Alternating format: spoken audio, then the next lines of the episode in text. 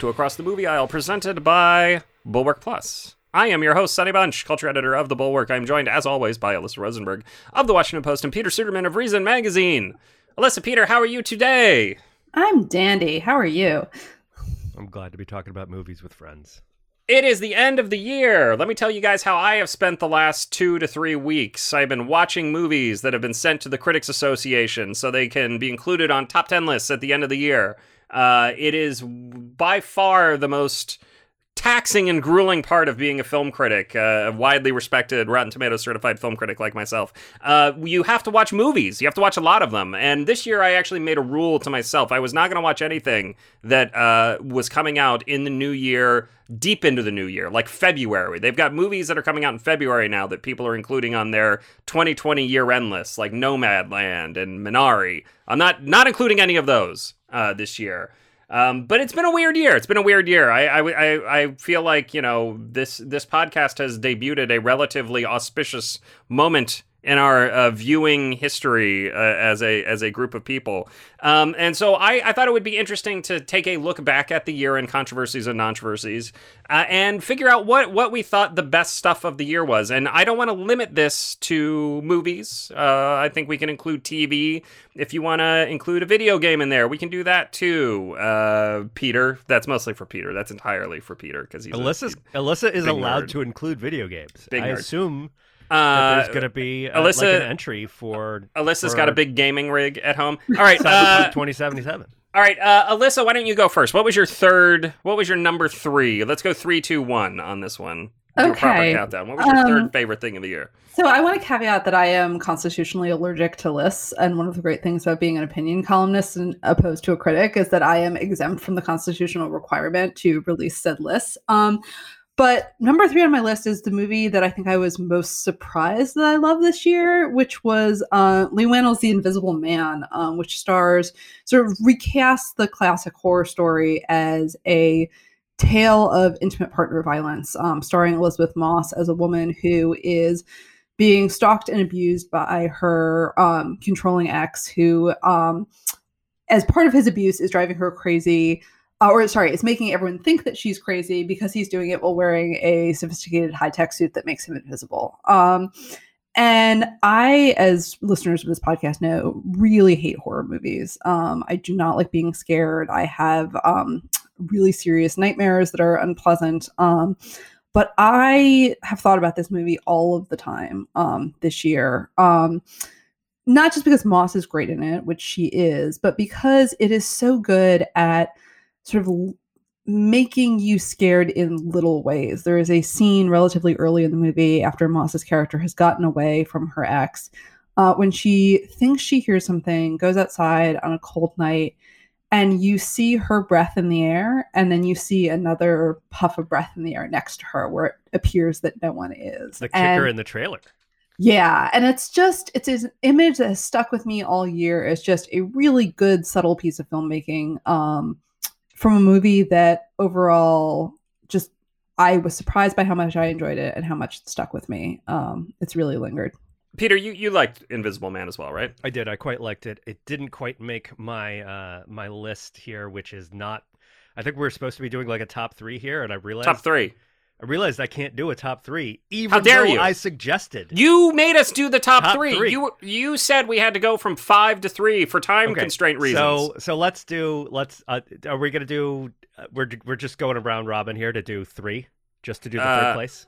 uh, yeah, third. Okay, What's my your third, third place is Palm Springs. Um, it's an exceptionally well executed uh, uh, variation on the Groundhog Day formula that I think leans into some of the kind of existential angst and angst and despair that was present in Groundhog Day, but that wasn't fully explored just because Bill Murray kind of embodies it. And Palm Springs just makes it the text. That if you had to live that same day over and over and you had no choice and you could never get out of it, there's something deeply weird and sort of existentially terrifying about that, but also lends itself to some real interesting comic possibilities. It is, I think, um, even though it's the my third place film, I think it is the best executed movie uh, or at least the most perfectly executed movie I think I've seen all year. Just almost flawless in terms of the way that it actually goes about taking its concept and sort of moving it through the beats. Um, every other movie on my list, I think, has bigger flaws and sort of uh, it, it's it. The other movies are in some ways more ambitious, um, but there are things that where it's like it, they don't always quite live up to their ambi- ambitions. Palm Springs is exactly what you want it to be. Uh, my number three movie of the year is Fatman, uh, the movie in which, or number three movie slash TV show of the year is Fatman. Uh, that's the, of course, the movie in which uh, Mel Gibson plays Santa Claus, uh, and he is hunted by hitman played by Walton Goggins. Uh, at the behest of a spoiled kid who gets a lump of coal for Christmas. Um, I really like it because it has a terribly weird concept and it just leans into it with a total straight face. Like there's no there's no winking at the camera in this. It is very much like, all right, what if Santa was an immortal Wolverine like uh, figure who lives in the Great White North and is contracted by the United States to deliver presents around the world in order to increase the global economy by trillions of dollars every year. I mean, that's like it, it and it's just like, all right, well, let's let's do that and let's do it let's do it for real.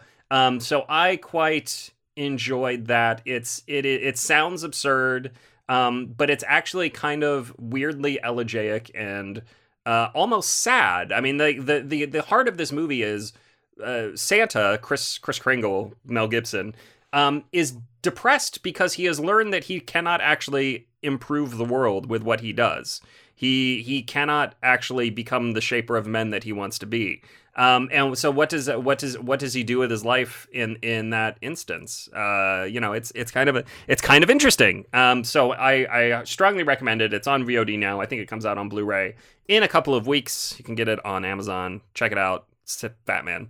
Uh, Alyssa, what's your number two? Uh, continuing my uh, my strategy of just cheating here, um, I would say tied for me are Sound of Metal and On the Rocks, um, which are two movies that are sort of surprisingly profoundly decent, uh, even though they are radically different movies. Um, Sound of Metal is a great movie we discussed here recently about a heavy metal drummer who finds that he is going deaf and um, tries to navigate whether he wants to join an exclusively deaf community or try to recover both his musical career and his romantic relationships by getting cochlear implants. Um, and it's just it's a movie where even though people profoundly disagree, they're really kind to each other. It's beautifully shot. Um, it's surprising in its sort of tenderness and kindness. Um, I, and it's anchored by a couple of just awesome performances from Paul Raci and Riz Ahmed. Um, and then On the Rocks is, as I said, radically different. Um, Sofia Coppola's movie about a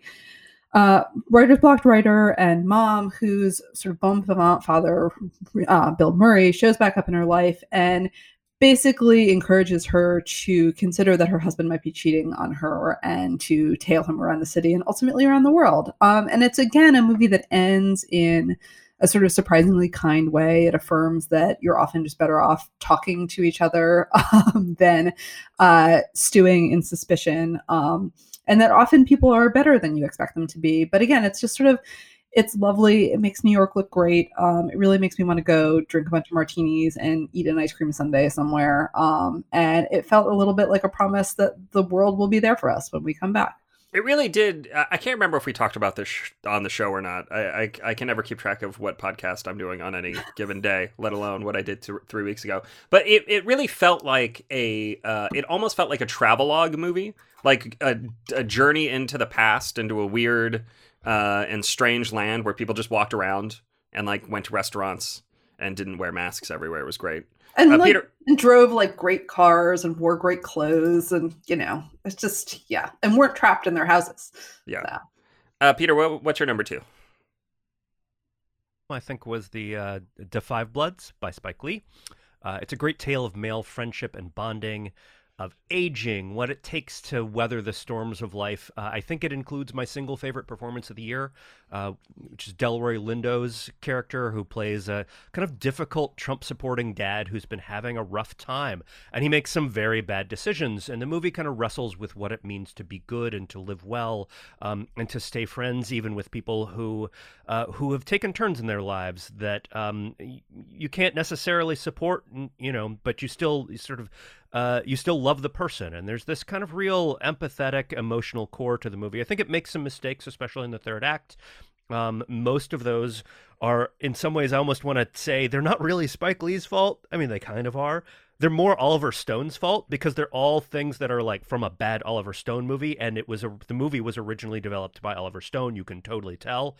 Um, but all this, all of the kind of Spike Leeisms that are in the film are great, and it's just it's a really touching film about about male friendship and about time and age.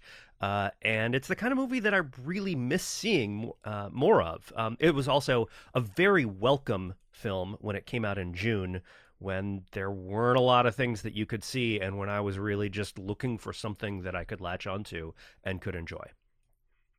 Uh, my number two choice is The Wolf of Snow Hollow, which is a very slightly weird uh, horror comedy hybrid uh, by a director named by, by the name of Jim Cummings. He uh, also made Thunder Road, which I watched immediately after watching The Wolf of Snow Hollow. Um, that that movie, uh, both of these movies actually are about kind of small town cops and the weirdness of being a small town cop, which you know you think right well right now everyone hates cops, so that's that's kind of weird and awkward, but it it works it works kind of perfectly well, and I think it is both. Uh, it is both kind of empathetic with like the insanity of being a small town cop while also acknowledging that like a lot of these guys aren't necessarily suited to be cops. Um, but anyway, the the Wolf of Snow Hollow is really it's like uh, this is this is how I described it in my review. It's it's a too dark for laughs comedy and a scary but not quite terrifying horror film that's all wrapped around a family drama uh, and a portrait of a man in the midst of an absolute mental breakdown. Um, it, it, it is 100% a movie that I think is going to alienate a lot of folks who watch it. But I was pleasantly surprised when I recommended this on my year end list how many people watched it and enjoyed it. So maybe maybe it's not quite as uh, alienating as I thought it might be. Uh, Alyssa, what is your number one product of the year? Um, Piece of content. Hashtag content. Uh, um, I in a three way tie, I would say um, the combination. you. You've picked like six things now. If you have, Yeah. you can't have, you can't have a three way tie for first and then have three other things on the list. That's just the top three. Sorry. Um, it's the combination of Da 5 Bloods, Ma Rainey's Black Bottom, and Mangrove, the first of Steve McQueen's small acts, uh, sort of films, TV shows, whatever it is. But um, having these three sort of like these three movies that are full of great performances by black actors, some of whom are familiar to American audiences, some like Shaun Parkes, who plays the main character in Mangrove, are not. Um, just spending most of these movies talking to each other, arguing with each other, um, and putting not just sort of the full diversity of Black life in America and in the UK on screen, but putting the disagreements, philosophical disputes, different worldviews on screen in a year um, when, you know, people were it, it- political conversations this year in America, especially, um, often acted on the assumption that all black Americans agree with each other about things. And to have these movies just quietly pushing back on that and saying, like, here is the diversity of opinion and life experience, here is the variety of acting talent that is available. Um, all in just three terrifically acted, interestingly shot, well written movies. Um, I thought was both an artistic and political tonic. Um, I'm really glad all three of them came out this year together. Peter, what's your number one? Oh yeah, so I have a tie for first place and two honorable mentions. So that's again, that's not how any of this works.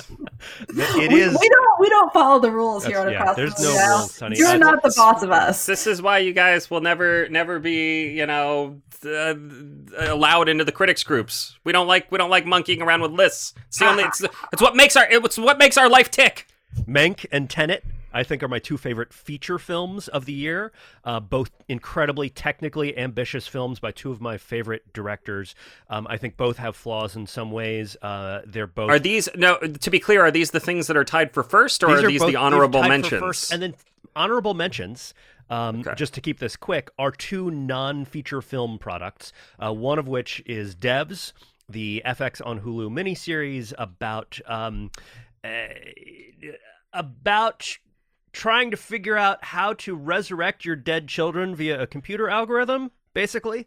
Um, but it's it's much darker, weirder, and more satisfying than that includes maybe my second favorite performance, which is Nick Offerman as like a weird tech zillionaire um, who is trying to immanentize the Eschaton. Um, and then a video game, Last of Us 2, which is just an incredible narrative experience that that integrates video game action and in particular video game violence with the ideas and the story in a way that I've never seen before uh, and is is just incredibly well written well acted uh, as a game. Um, and really does I mean in a lot of ways it reminded me of Unforgiven except for video games. And in the way that Clint Eastwood who spent the first couple decades of his career making movie making westerns about how violence in in on screen was was really kind of cool. Then went and made Unforgiven, a movie about how violence has real consequences and is kind of and is just dark and how we haven't really reckoned with it. But also, it was a great movie and super. And get right, it wasn't a movie that was designed to be off-putting or just to sort of leave a, a bad taste in your mouth. It was a really great movie to watch. Um, the Last of Us Two works similarly in that it is both uh, that it both accomplishes what it is trying to uh, like trying to do it as a video game while also critiquing the form and and embodies both at the same time. So you know, Mank and Tenet, I think are the, the my two favorite my my two favorite conventional features, but I really liked Last of Us 2 and Devs as well, just as sort of things that were on my screen that I spent a lot of time with.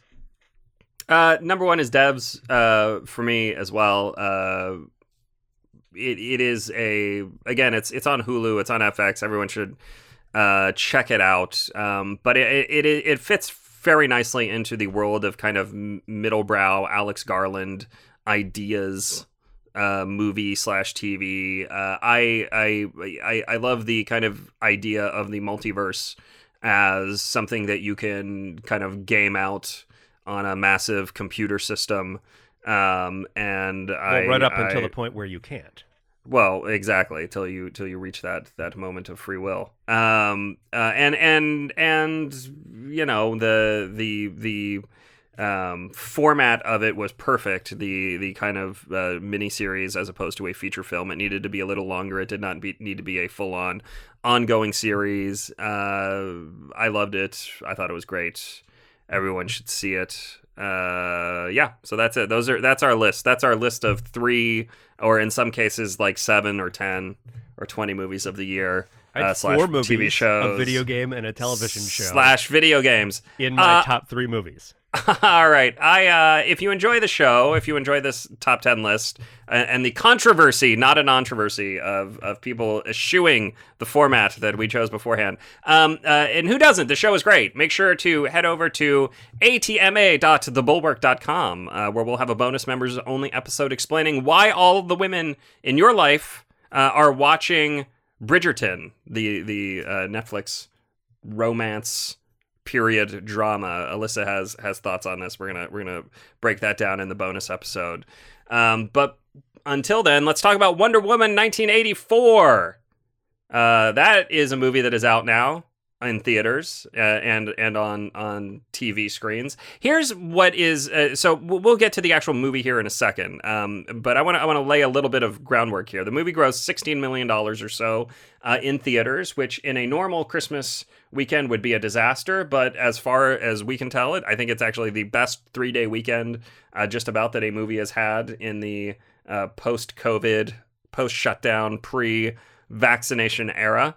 Um, it uh, it it it uh, HBO tells us that it has shattered all sorts of records in terms of the number of people who have watched it and the the hours viewed and all that. And they have managed to tell us all these things without actually telling us any numbers, which is always very tricky and uh, uh, I would say slightly slimy. Um, but we'll get to that in a moment. What about the movie itself? The movie itself, I think, is kind of a disaster. I mean, just in terms of the actual pacing of the thing. Let's leave aside the the the plot, which seems entirely to be built around the idea that somebody at Warner Brothers was like, "All right, we need to bring Chris Pine back. How do we bring Chris Pine back for a lot of this movie?" Um, and instead focus on the actual, just like beat by beat uh, uh, structure of the thing. Um, the, the the movie opens with two. Uh, essentially, two opening action sequences back to back. The first takes place on Paradise Island or Themyscira or whatever we whatever we want to call uh, uh, Wonder Woman's homeland, and it's basically the Olympics, the Amazon Olympics, and there, you know, Diana learns a very important lesson about being honest, and that's what it, blah blah whatever. Um, and then there's a second action set piece that takes place uh, in in 1984, uh, I think at the Landmark Mall um, in in Virginia, uh, where the uh, she stops a a a jewel heist, and it's you know very 1984. Everyone's wearing 1984 clothes, and little girls are saying, "Wow, look at this great hero that we have here now." Um, and then there's nothing for like an hour. There's just a lot of talking, and uh, Steve Steve Trevor comes back, and uh, there's some more talking, and then there's another action beat. And here's here's they go my to, point. They go to museums. Here's here's they go to museums. They walk around Georgetown uh, at night. Um, they go they walk along the uh, the Potomac River. Uh, we see the Watergate um, uh, and and other apartment complexes in Washington D.C. Here's here's again here's my point. Um, this this film is just terribly structured. Like it it has these two action beats and then nothing for an hour. And I understand that not every action film has to be kind of uh, uh, built the same way. But this is this is a comic book movie. Um, and when you have a comic book movie, there are certain things that you should probably do to make sure it is a successful comic book movie. Um, I uh, I liked Kristen Wiig. I liked Pedro Pascal. I liked Chris Pine. I liked Gal Gadot. I kind of I liked all of the performances in this movie, um, and none of it works. I don't know. I don't know how else to describe it. It just none of it. None of it actually works. And again, I think the the real the real serious problem is you you they they have negated what was actually good about the first film the sacrifice of uh, Steve Trevor and the the um and and the kind of lesson that teaches uh, uh, Wonder Woman about humans and about humanity, and they have totally negated it for what is essentially a nostalgia throwback, uh, hour long buddy romance comedy. Almost, it's not even a rom com. It's like a buddy comedy. It's like a there. It just it doesn't work. It makes me angry uh, in a very real way because I wanted this movie to be good. I don't know. What did you guys think, Alyssa? What what did you make of Wonder Woman 1984? I think it has a classic two villains problem. Um, in that there is a good movie that is about like Diana Prince and Barbara Minerva and the fact that like even superwomen can't have it all. Um, and then there is a movie about like you know, uh, Max Lord's like crippling insecurities and his relationship with his kid, and like Diana helping him figure out like what it actually means to be a good father. And they've kind of kludged the two of them together, but the result is that the damn thing is too long, um, requires an enormous amount of exposition, um, and just never comes together in an interesting way at all. Um, and it's just a bummer, you know. um, I too wanted to like this. I like all of the performances. I think there's like some like the invisible jet flying through the fireworks on 4th of July is a beautiful movie image and takes advantage of the capacity Pine and Gadot have for expressing sort of wonder and delight in each other in a really lovely way. And yet the movie just doesn't come together at all. And it's a bummer. Um, you know. I, I mean, look, I, I think I think you're right that it has the two villain problem, but really what it has is a it it has a two sidekick problem, because what you could have had was was uh, Barbara Minerva, the Kristen Wiig character, essentially filling in the Steve Trevor role, being the sidekick, being the person who accompanies Wonder Woman as she goes around the world and tries to figure out what is going on.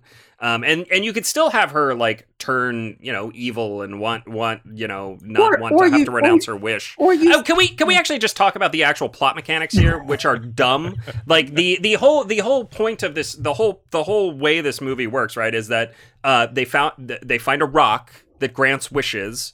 And then Pedro Pascal's like, I want everyone to have wishes, and then I will take what they they have. Except they never actually really explain how this works. Yeah. Sometimes he takes things from people, sometimes he doesn't. Uh, you know, he he the the whole idea of the monkey's paw is like, be careful what you wish for, right? And this is referenced several times. This monkey's paw idea, except like some people don't lose anything when they make the wish. Some people do. Some people uh, like have the thing I taken think it's from like them by a Maxwell company your Lord. credit card. So, so the whole thing is he wishes to become the Rock, right? The wishing Rock, and it's it's Not it's the good just Rock. that dumb. Um, and then he's the Rock, and so eh, when people touch him and wish for things, they get their wish. But there's Right. always a but there is a potential cost, right? But there's a potential right, cost. so, There- but again, but it's not an always but I cost. think it's a potential I cost. think it's like giving a company your credit card and just saying you can charge me if you want, and he can kind of charge them a cost for their wish.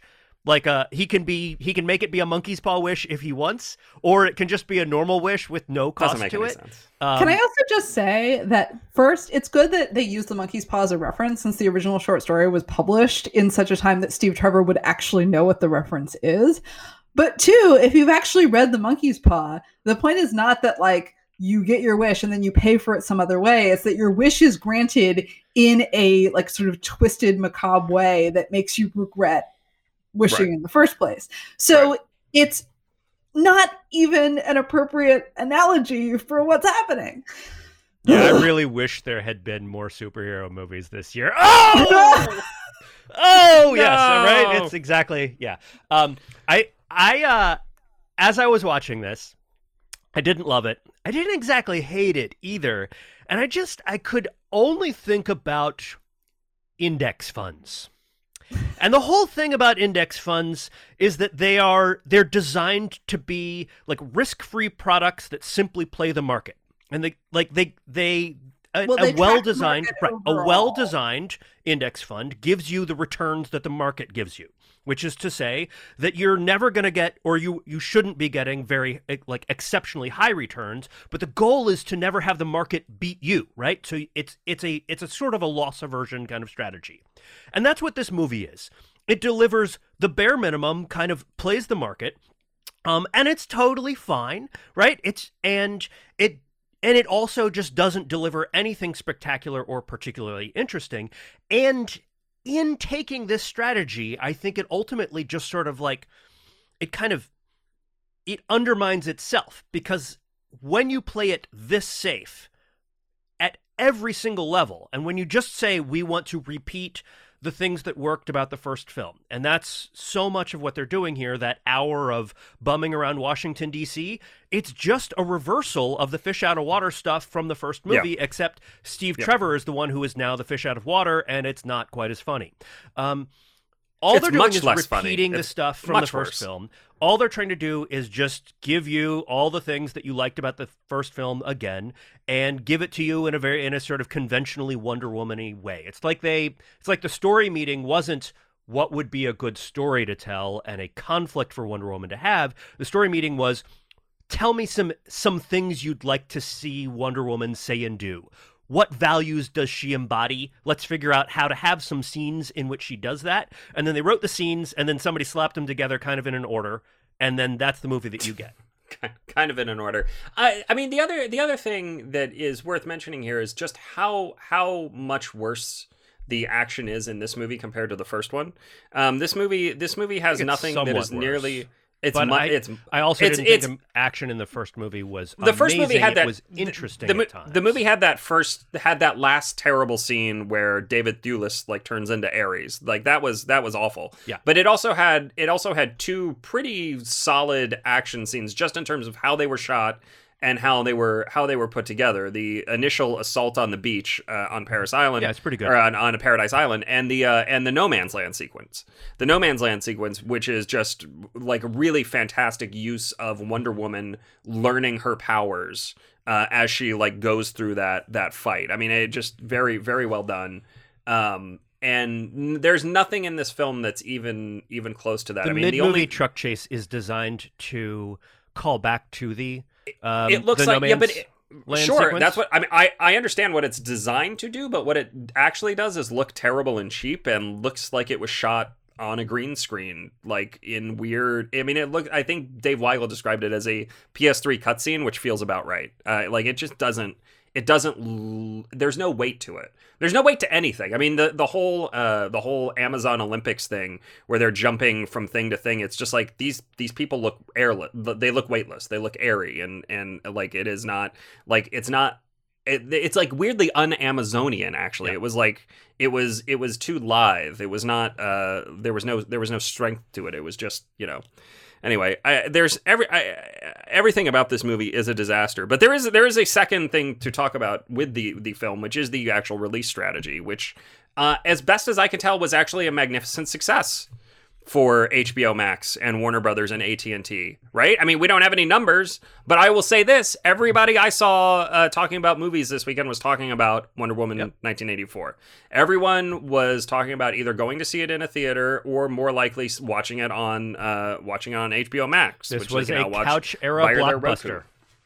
And It we was- are going to see many more. It was it was something that I I think it has created a like shared cultural moment that was somewhat rare uh, to have happen this year. Um, but it but it is it is also I think a a big hit, right? Am I wrong here, Alyssa? What am I am I am I missing something? I mean, I think that's probably correct. Although, again, usual caveat: we have no idea what counts as a big hit. Um, but yeah, it's definitely the first time since the pandemic really started that I feel like there has been sort. I'm seeing, you know, a vigorous conversation about a movie, positive, negative. You know, there like there's an actual sort of clash of ideas about it. There are people picking out sort of distinct choices to talk about in the plot. Um, and I'm seeing that in sort of the political critic space as well as the regular one. Um, and that feels good. Um, I wish the movie itself felt better. Um, and I think you know, you know, when you talk about the story meeting um, and sort of the idea of just sort of giving people what they want, I just really want a superhero movie that doesn't give me what it thinks I want, but that tries to surprise me or do sort of anything different at all. Um, and again, like, you know, my husband has this theory that the rise of the streaming, like the sort of couch based streaming blockbuster, might make superhero movies better, um, if only because it forces the budgets down some. And maybe if you have to make a 90 minute version of these movies or a version of one of these movies where, you know, the action is actually primarily performed by stunt people with some effects, you know, and layered over the top, or you know that is just that only has one villain that maybe you might get sort of a tighter more focused story um and i don't you know i have no idea if that's going to happen in part because this year has taught me that it's sort of a fool's errand to predict what um the studios are going to do but you know i i don't need to be pandered to i'm not you know i'm not stupid i enjoy being surprised But some lots of, the of people clearly do need to be pandered to, and that's how Well, you I- get their their their tickets. You know, their, that's know, how I you mean, get their I- money. Um, is because they Oh. want, and so again, this is a little. I, I'll go back to the index fund i- analogy because the whole a, a thing about the index fund is it's actually a a pretty decent value in the sense that you know roughly what you're going to get. And you're not going to get anything spectacular out of it, but what it's not going to do is fail you in a spectacular way either. And I think in a lot of ways what Wonder Woman 1984 it's both its its problem and its virtue is that I don't th- I actually disagree with Sonny. I don't think this movie is a disaster. It's just in no way exceptional. It's it's remarkably unmemorable. It kind of wa- uh, walks through its beats, does exactly the thing that it's you know, sort of nominally intending to do. Wonder Woman is there on screen being Wonder Woman-y. Um, the people who like this movie most have nobody's said, "Oh, I love the story or the conflict." What they've said basically is, "I like the feeling of it," and what I really like is that Wonder Woman embodies a certain value, right, or set of values that I identify with. What what does she what does what what set of values does she uh, Hope, embody? truth, I'm- decency, goodness. I mean, it's a bunch of you know gauzy. It's nonsense. It's not. It, but- She doesn't. She doesn't embody anything. She she just does stuff. But I mean, at the it, end, like she this convinces Pedro Oh, at the end she gives a big. She, at the end she gives a big speech about how we all need to give up our wishes, which is the most ridiculous. You you, you think that the uh, that the people who are wishing for nukes to protect their countries are just gonna be like, oh wait, no more nukes. Sorry, we were wrong on that one. Sonny, I know Um, you're uh, not going to stop wishing for more nukes. I mean, I well, I mean, it was also it also it, like kind of humorously misunderstands uh, the the the Reagan's whole strategy on nuclear uh, uh, war, but, I don't feel like that's a thing we need to really get into here. Um, I did find it very I, I, I did find it very amusing uh, to have Gal Gadot take down a uh, a uh, tin pot dictators, uh, security forces in the Middle East. Um, all while protecting a bunch of small children. That that had like a certain political valence and resonance that was that was very amusing to me, and that has annoyed a certain segment of the lefty critics, which again also annoys, uh, which also amuses me and and brings me happiness. See? I just wish the rest of the movie was good. I just wish the rest of the rest of the movie was actually good. I mean, Peter, you say it walks through the beats and hits, but it doesn't. It actually like goes out of its way to avoid hitting beats to the point where I saw people talking about how at the end of the movie it was weird and interesting that it ends with a prayer for peace instead of a big fight. But that's not right. It ends with a big fight. The Kristen Wiig fight, Yeah. and then it has this tacked on prayer prayer for peace that The Dark Knight did better.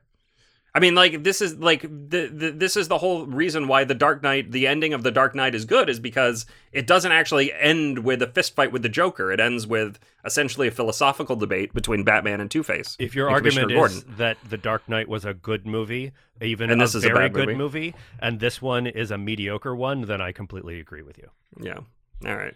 Uh, so what do we think? Thumbs up or thumbs down on Wonder Woman 1984? Alyssa, I wish I had spent the weekend watching Sylvie's Love instead, since I suspect I'm going to like that more when I get to it. But it's a movie. Thumbs down mildly. Peter, Thumb exactly sideways. This is a movie that is designed to avoid being bad, but therefore cannot be good. it's it's thumbs down because it's a movie that tries to avoid being bad, but is still bad uh, because it makes terrible choices. And again, somebody in the Warner Brothers suites was like, "We need to get Chris Pine back. How do we get Chris Pine back? We need 80 minutes of Chris Pine." I mean, to be And what- fair, Chris Pine is the best of all the Chris's. Chris Chris Pine is he's okay. He's fine. Uh the but but like again like there's even a way I mean I like even just like gaming this out in my head there's a way to bring Chris Pine back for like 5 minutes in this movie. That's for Like, the have- third one. have- That's what they're going to do in the third one, which has have him- already been greenlit. have him be the temptation that makes Wonder Woman be like, "Wait, should I make a wish? Should I should I in fact take this thing that I have not earned?" Um, and then he can be like an actual devil. It would be great, but no. Instead, we get 80 minutes of No, him but wearing she has to pants. let him Instead, we have 80 minutes of him. In, instead of it, we have 80 minutes of like lazy. Uh, uh, what are those things? Fanny pack jokes. I mean, come on, a fanny pack joke. We're better than that. I'm people. laughing at the words fanny pack right now. We're better than that. We are better than that. All right, that's it for today's show. Uh, no fanny packs here. If you loved it, make sure to check out our members only bonus episode at Bulwark Plus. Make sure to tell your friends. A strong recommendation from a friend is basically the only way to grow podcast audiences, and if we don't grow, we'll die. If you didn't love today's episode, please complain to me on Twitter at SonnyBunch. I will convince you that it is, in fact, the best show in your podcast feed again. See you guys next week.